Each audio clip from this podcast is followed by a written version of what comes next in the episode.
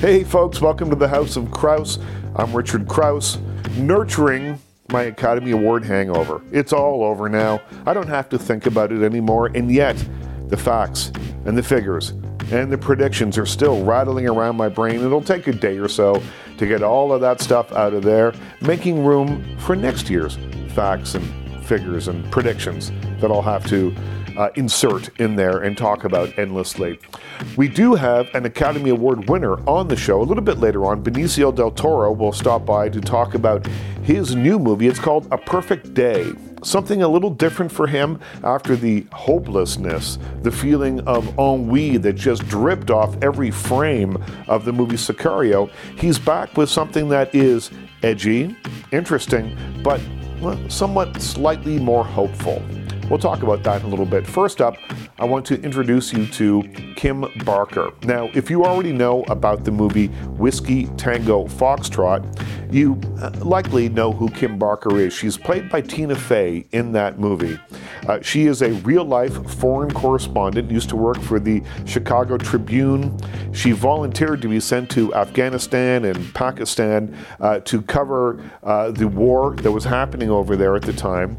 And uh, once she got there, things changed. It became kind of a remarkable story about how this person who really hadn't been anywhere much before this, she told me uh, in the longer form of this interview that she had traveled a little bit but had never been to Europe and says in her book that she wasn't really even qualified to come to Canada, let alone go to Afghanistan.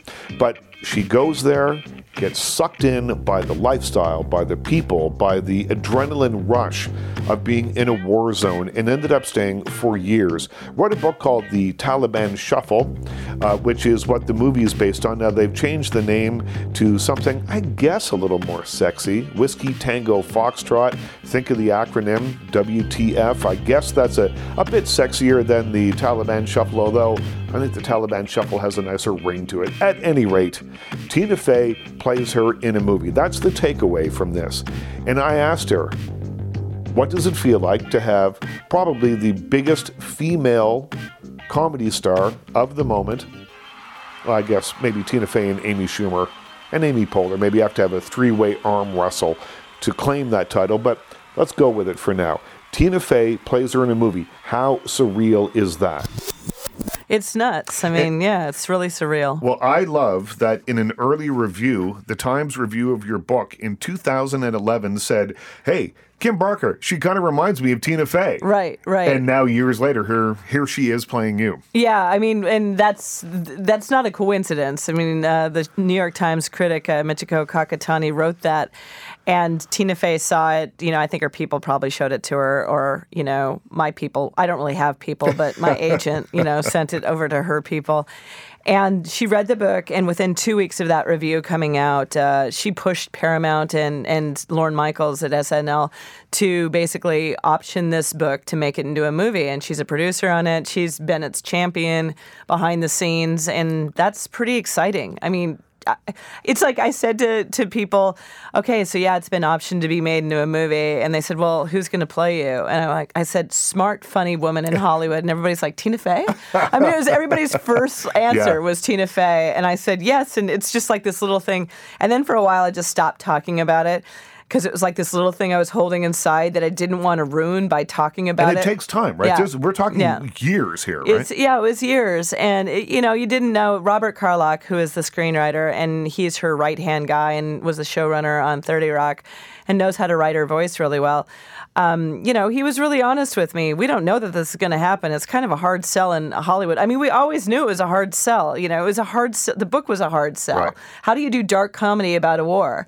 Um, yet it's kind of the perfect way to yeah, tell it, about war. Well, unless it's Mash right. or Catch 22 or something right. like that. Yeah. And and you were saying earlier that stories about Afghanistan were tough sell at, at the Chicago yeah. Tribune. So yeah. then you get the book out, and then the movie must have seemed like another giant leap yeah. beyond that. Yeah, yeah. And so, and he was, you know, honest with me. It might not even happen. It was, it was funny. Um, this guy on Facebook uh, posted something yesterday, and he's like, "True story. A couple of weeks ago, I asked Kim Barker if she wants to have lunch next week, and she's like, "No, nah, I got to go on tour for this movie thing, this movie book thing." And he says, "What movie book thing?" And I said, "Oh yeah, I wrote this book, and like Tina Fey's playing me in the movie." And he said, "WTF?" and I, yeah, I said, "Yeah, that's actually what the movie is called." Yeah. You know, um, Whiskey Tango you know, because I just stopped talking about it at a certain point because maybe I didn't want to jinx it, and it's also just so surreal that it's hard to even think about like people seeing this in the theater and like they're gonna equate me with Kim Baker, even though Kim Baker is a version of me, and it's it's fictionalized. Well, it is sort of an alternate Yeah. reality version of you because uh, the things in the book don't occur in the film, and there are things in the film that I don't think are in the book Yeah. either. Uh, in in the film, you're on television. Uh, in the movie, you're a, a, a or in the in real life, a print reporter, Yeah. and and you know it, it starts from there and the changes Yeah. one. How did you feel about the, the the gentle massaging of your life story? I mean, talking with Robert in the beginning, he was really honest. He said, "Look, we're going to have to Hollywood this up," and I said, "Well, of course you are. You're probably going to lose Pakistan." And he said, "Yeah, you okay with that?" And I'm like, "Fine. It's too confusing for people to go back and forth. I get that in one movie. It's not like if it was a 10-hour TV show, right?" Right. Um, and then he, I said, and you're probably going to make it be a romantic relationship between me and Sean, you know, who's the Martin Freeman character in the movie. And he said, yeah, would you be okay with that? I'm like, Sean and I knew that was going to happen. He was in, in real life just a really, really close friend that Right. one night, you know, we kissed. Um, but that was it. It was very G rated, um, PG maybe. Yeah. Uh, and, you know, I knew that they were going to put more explosions in it. And it's funny because they did send me the script uh, back in February 2014. And I just, I couldn't read it because I had no control over it. You know, they told me you don't, you can't really control this. This is just for your information. And a friend of mine who was with me in Afghanistan, and she's one of my closest friends, Rachel, she said, look, somebody has to read this to make sure that it's not going to embarrass you. Right. You know, so she's she read it and it took her like 45 minutes and she said, "It's fine. It's good. It's really good. You're probably not going to like parts of it because it's going to make you seem more heroic than you think of yourself."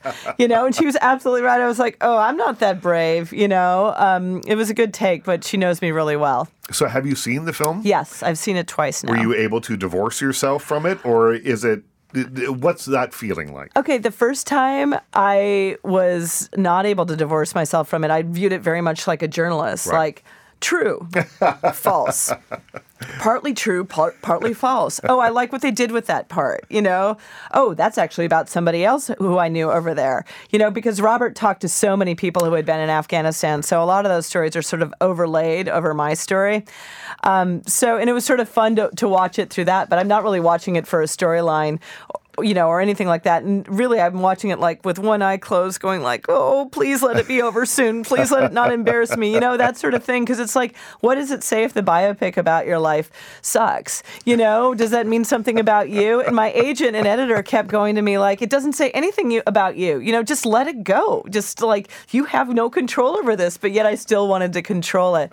You can imagine, like the last half of the movie, I started like I got into it. Then I get into it, and I'm like, "Oh, this is actually a good movie." And um, and then at one point, I teared up, um, which I did not expect to do. You know, obviously, I expected I would laugh at a Tina Fey movie, but I think this is a really surprising movie for SNL and for Tina Fey to make because it's not all laughs. No, it rides the line. I, what do you call it? A dramedy, Yeah, maybe. yeah, you know, yeah, it's a it's a it's a it's a drama that that emphasizes the comedic parts frequently. Yeah. but it's not all laugh a minute. No, and nor should it be. I mean, the book is not laugh a minute, and like, there's been you know some people about uh, have complained about the book. Well, it's not that funny. I'm like, well, it's pretty funny, and it is war. You know, Yeah. sorry. Well, the descriptions, a lot of the times in the book, the way you describe things that might be a serious thing, are eh, the, they're they're almost whimsical. Some of the descriptions. Right, right. Well, I think, I mean, I guess we were talking about this the other day with, I was talking about this with somebody else at comedy is the idea of looking at things everybody has seen and seeing them maybe in a different way, Right. you know, and pointing that out. And sometimes it's going to be uncomfortable, you know. Um, sometimes it's going to, I made a joke in the book about, you know, Woody Allen says that comedy is uh, tragedy plus time. Yeah. And for Afghans, it's like five minutes. You know, they would be making jokes, and I'd be like, too soon, too soon.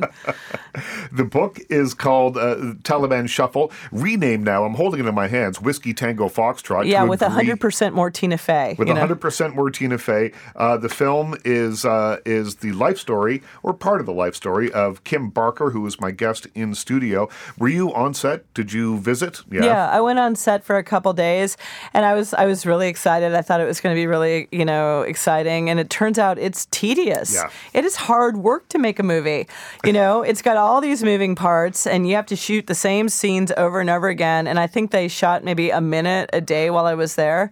And you know, it's like you show up, and um, it's just it's a lot of waiting around. It's a lot of again repeating yourself over and over again.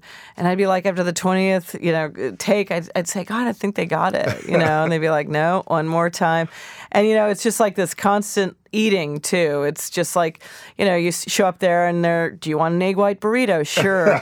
you know, it's 8 a.m. Why not? 10 a.m. Would like, you like an eggplant wrap? Uh, sure. I like the detail of the egg white burrito because yeah, yeah. that's what it would be on a film yeah, set. Yeah, right? it was. And then it was eggplant like wrap at 10 and then, you know, sit down for the Indian buffet at 1. And at that point, I'm like, okay, this is this is getting to be a lot of food for even a day.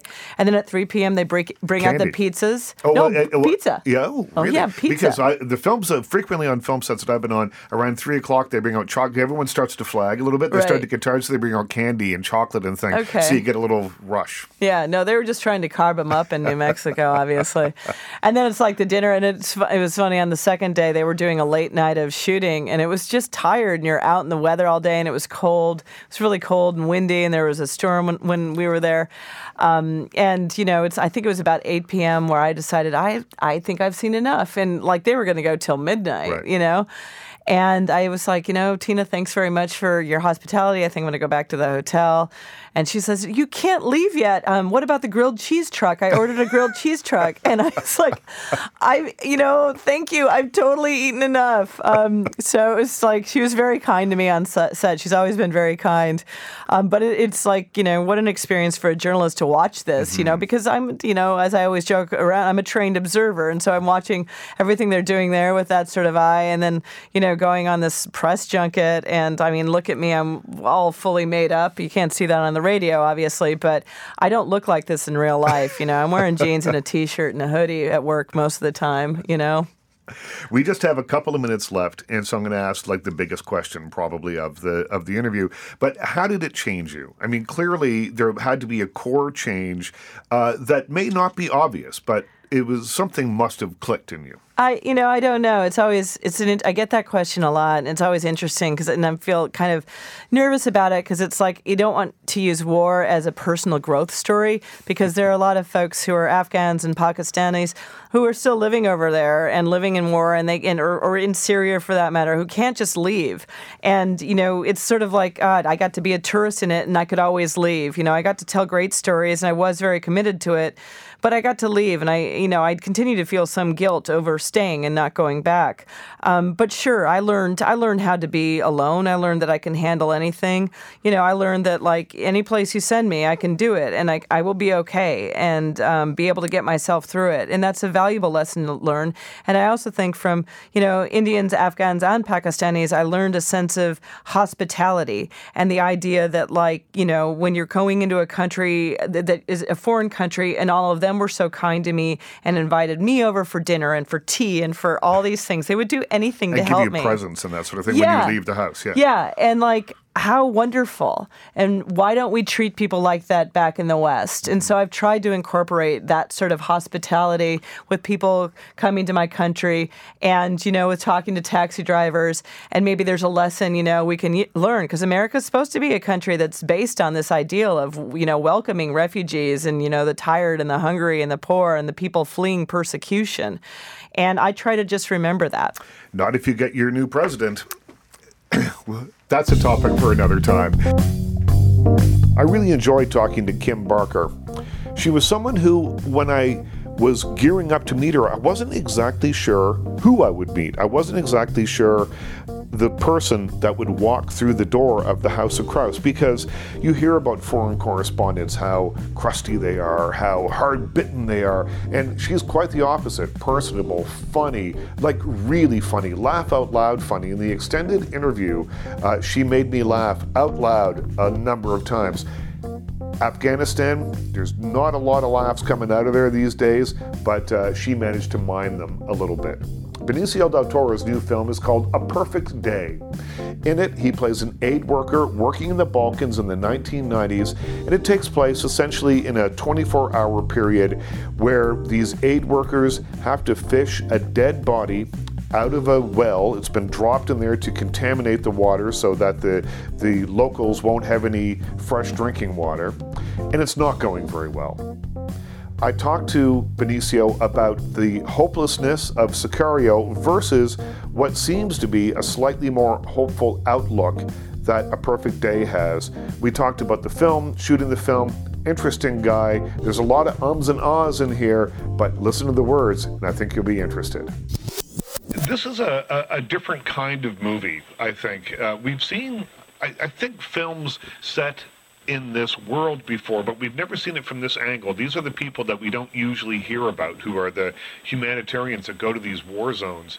Um, can you tell me a couple of things? Firstly, what kind of thing attracted you uh, to this script, and then what sort of research you did?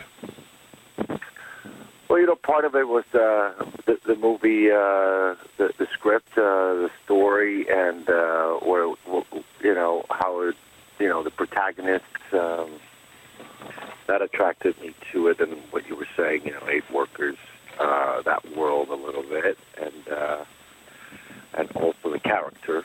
You know, um, people are trying to do good, and uh, how complicated it can get um, quickly, and and uh, and and there was an elements of the humor that that was really um, interesting, and I found interesting and a, and a like a riddle to solve to see if this movie could balance those two things, and I think it does.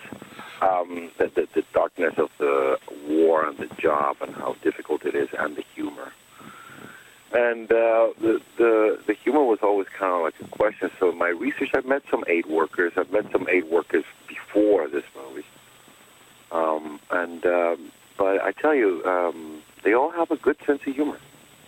When we tell you stories of, you know, even some dark stories, they they do have a sense of humor. It's, it's a way of uh, of dealing with the with the darkness of, uh, of their experiences.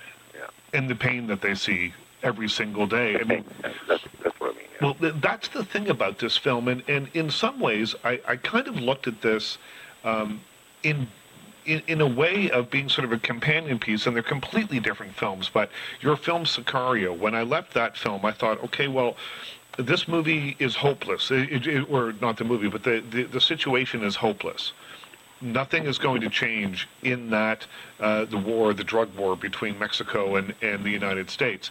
And in this sense, I kind of felt like things were hopeless as well. There's a there's a, a, a little glimmer of hope near the end, near the very end. But for me, it just seemed as though a lot of this work was for naught, and yet people do it as well. Do you see the connection or no?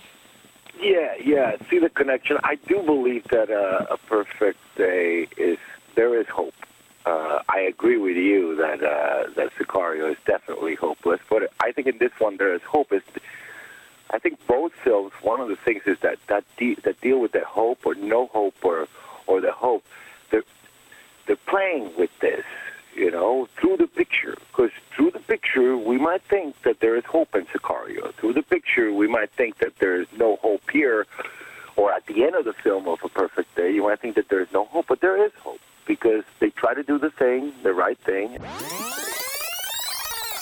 Yeah, I like the comparison. I think that you have you're, you're onto something with the comparison of the two films, and perhaps you know that's you know I I uh, I actually did uh, I was finishing a perfect day when I went into Sicario, so you know perhaps that was one of the things that Sicario was interesting because it was the dark side of the coin, you know. This film is a, a mix of comedy. There's some very serious moments in the film as well. Um, it kind of reminded me of the movie MASH a little bit. I, I think that's a comparison that's been made a number of times. Uh, do you see that? And is that something that you thought of? Did you go back and have a look at MASH and saw how they kind of handled things, or do you just go by what's on the page? Um, uh, you know, we I, we did see I did see that the Mash thing. I think I talked about it with the director. I also talked about it with Tim Robbins a little bit. Um, uh, but the other film uh, that we also talked about was uh, No Man's Land by Danis Tanovic. Mm. Oh yeah, uh, yeah, uh, which also kind of took, you know, it takes place in that part of the world, and it kind of deals with the comedy and the darkness and the and uh, and. Uh, uh, and all the uh, you know you know the, the comedy in a ridiculous way you know it's uh, um, and uh, and, and um, so so yeah so, so th- those two movies but yeah there, there was there was a, there was a little bit of um, of, uh, of uh, you know we I, I did looked at Mash and um, and, uh, and and this other film the, the No Man's Land yeah and. Uh, when you're doing this kind of film, uh, you must learn something. You must take something away. I mean, I think we've all heard about aid workers that go there, but what did you learn that perhaps you didn't know and that you'd like audiences to know? Well, that you know, I mean, uh, the the the kind of like the obvious thing is that these these aid workers are some they're they're heroes, you know, and um, I mean, I kind of knew that, but uh, but but being having the movie all put together and looking at it, you know, that it, it looks kind of like, uh, uh, you know, I learned a lot about uh, a little bit about uh, the conflict that happened in, in, in that part of the world. You know, the, the disintegration of Yugoslavia. A little bit about the history of that, which is, you know, which uh, I think movies sometimes take you to places that you, you might have known a little bit something about it, but then you kind of like understand a bit more what happened. I think at the end of the day, you know, what you learn when you do a movie like this is you know, like how valuable these people are, how courageous they are, aid workers, Doctors Without Borders, how much energy they have, and compassion for the for for humans, you know.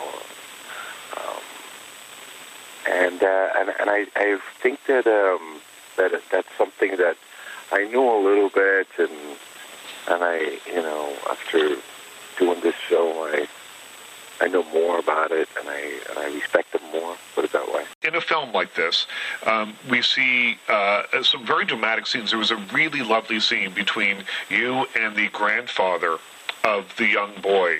Uh, and again, without giving too much away to people that haven't seen it, um, I loved seeing that film because so much was left unsaid.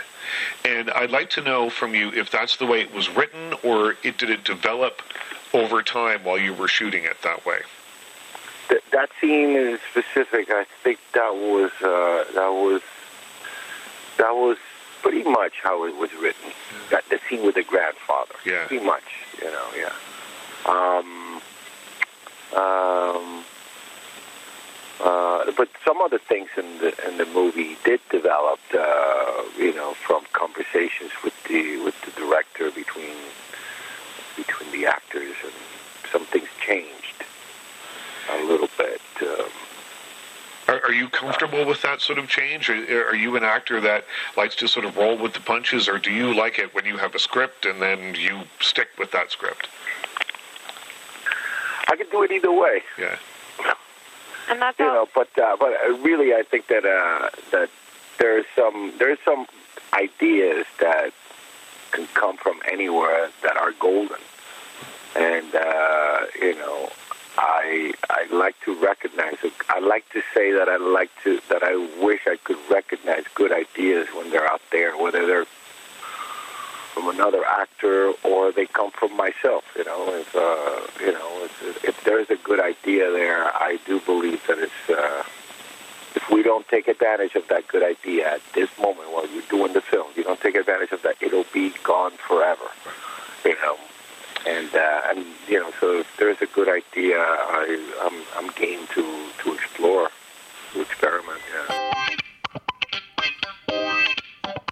That was Benicio del Toro talking about A Perfect World.